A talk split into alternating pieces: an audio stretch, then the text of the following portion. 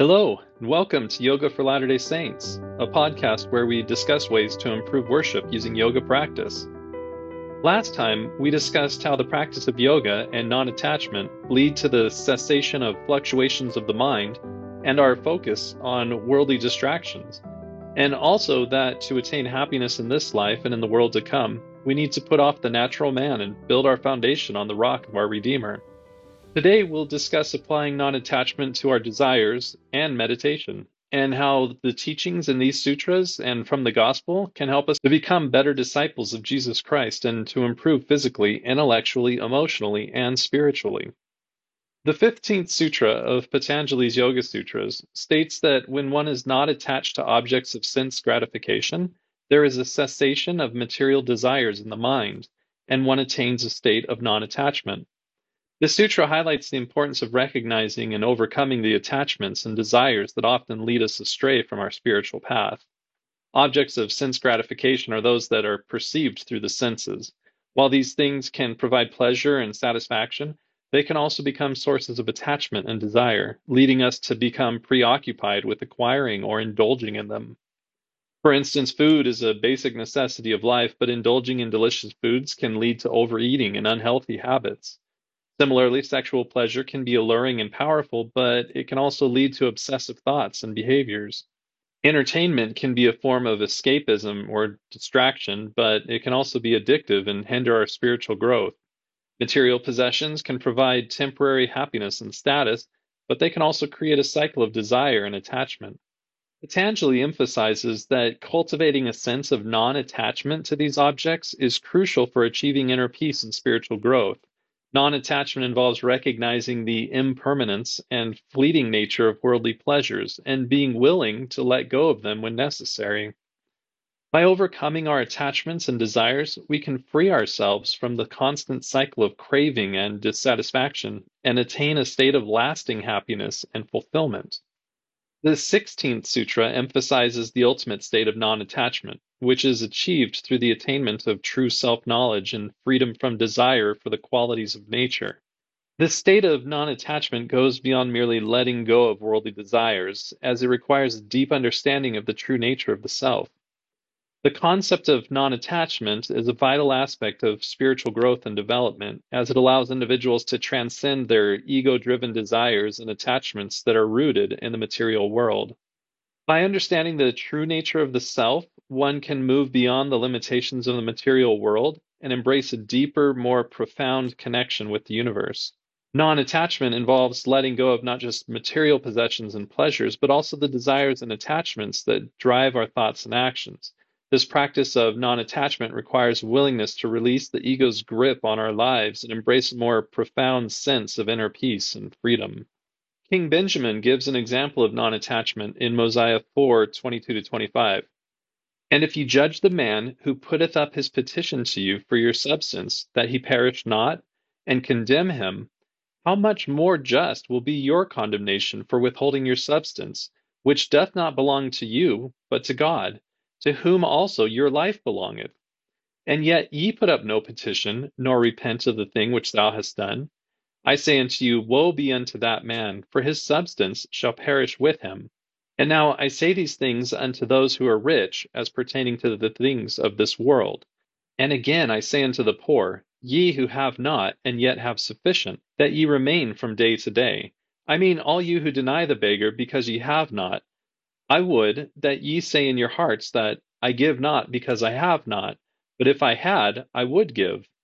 And now if ye say this in your hearts, ye remain guiltless, otherwise ye are condemned, and your condemnation is just, for ye covet that which ye have not received.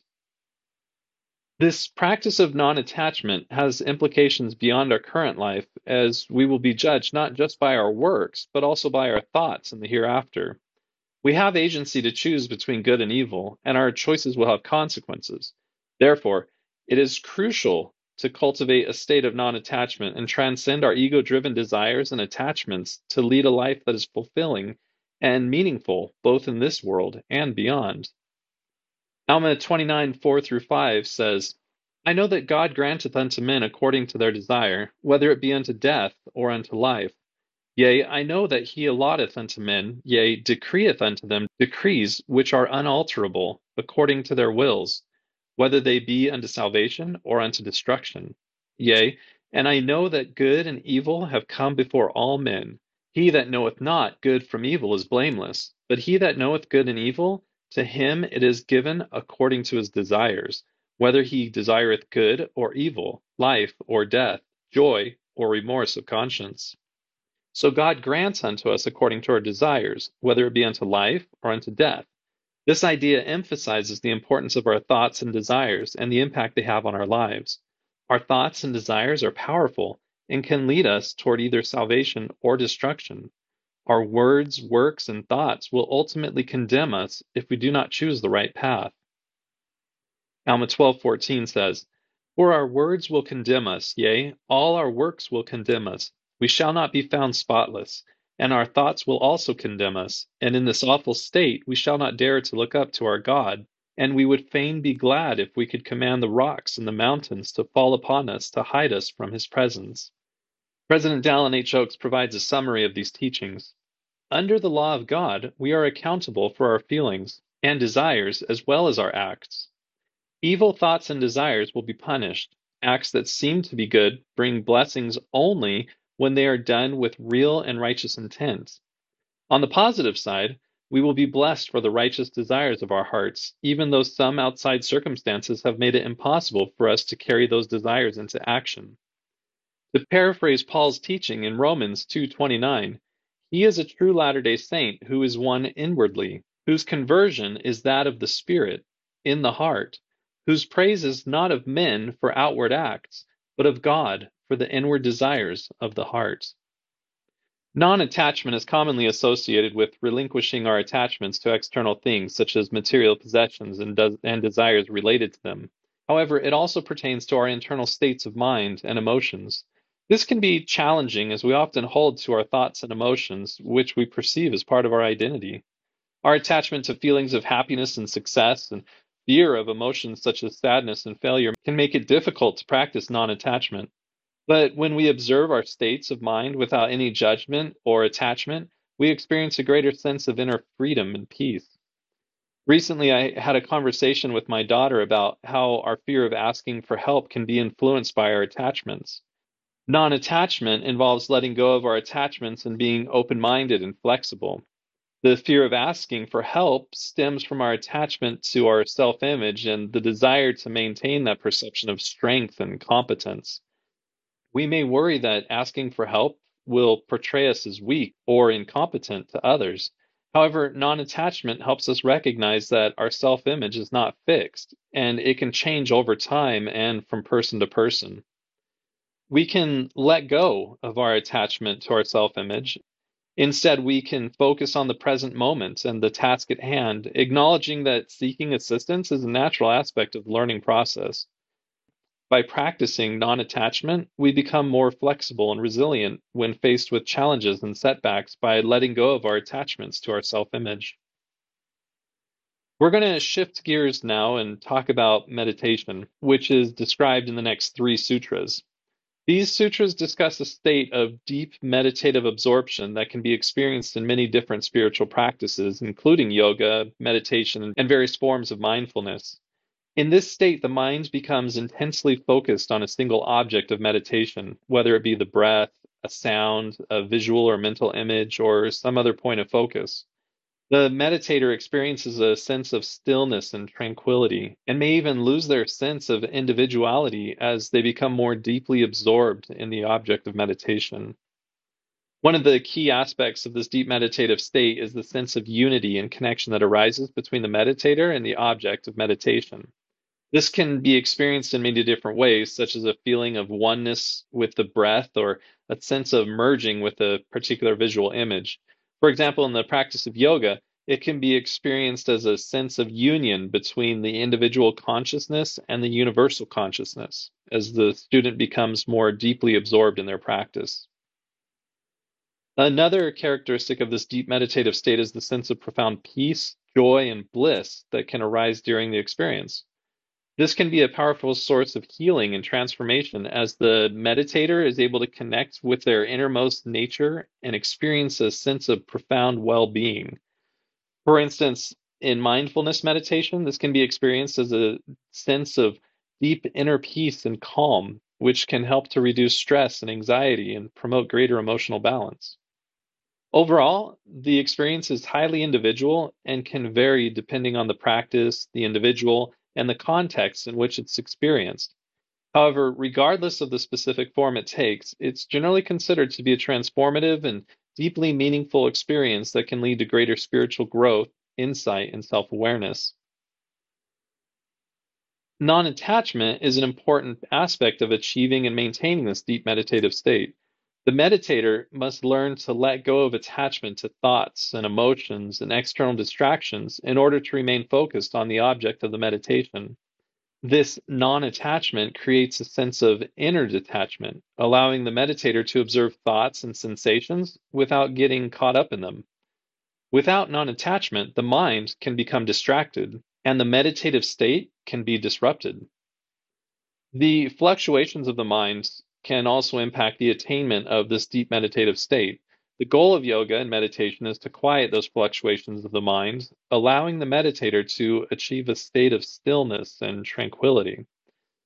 The fluctuation can be a hindrance to practicing meditation as the mind can become caught up in thoughts and emotions, preventing the meditator from fully focusing on the object of meditation. So, for the practice today, we're going to work on meditation and non attachment. Find a quiet and comfortable place to sit with your back straight and your hands resting gently on your lap. If you feel comfortable doing so, close your eyes, but if not, just soften your gaze and let your focus rest somewhere in front of you. Take a few deep breaths, inhaling through your nose and exhaling through your mouth. Allow yourself to relax, let go of any tension in your body. For the object of this meditation, we'll use the ocean breath. If you're not familiar with this breath that we discussed in the first episode, or if you're not comfortable doing it, just breathe naturally. As you focus on your breath, begin to notice any thoughts or sensations that arise.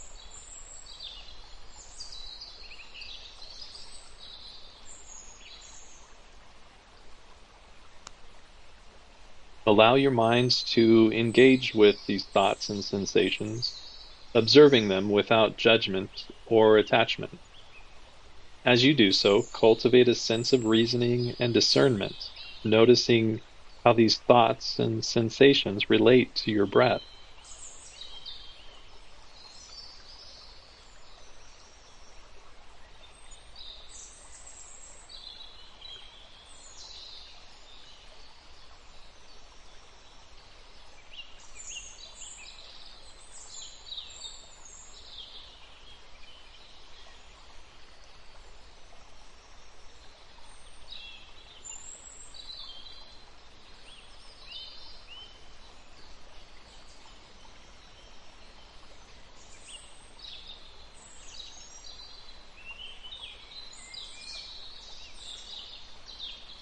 As you continue to meditate, allow yourself to experience the sense of bliss or joy arising from your concentration and focus. Allow yourself to bask in this feeling and to feel gratitude for the experience. Bring to mind a sense of individuality, recognizing that you are a unique and valuable being with your own thoughts, feelings, and experiences. As you do so, allow yourself to experience a sense of connection with your breath, recognizing that you are one with it.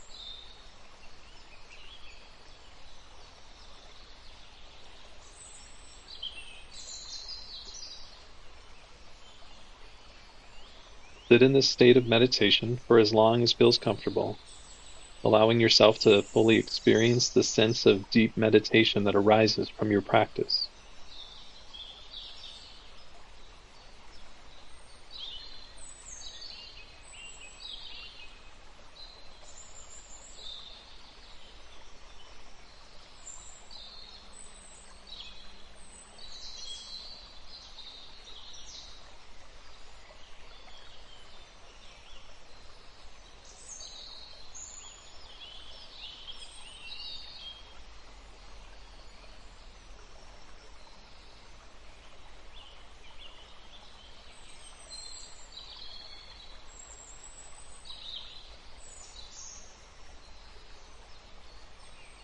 When you feel ready to end the practice, take a few deep breaths, slowly open your eyes.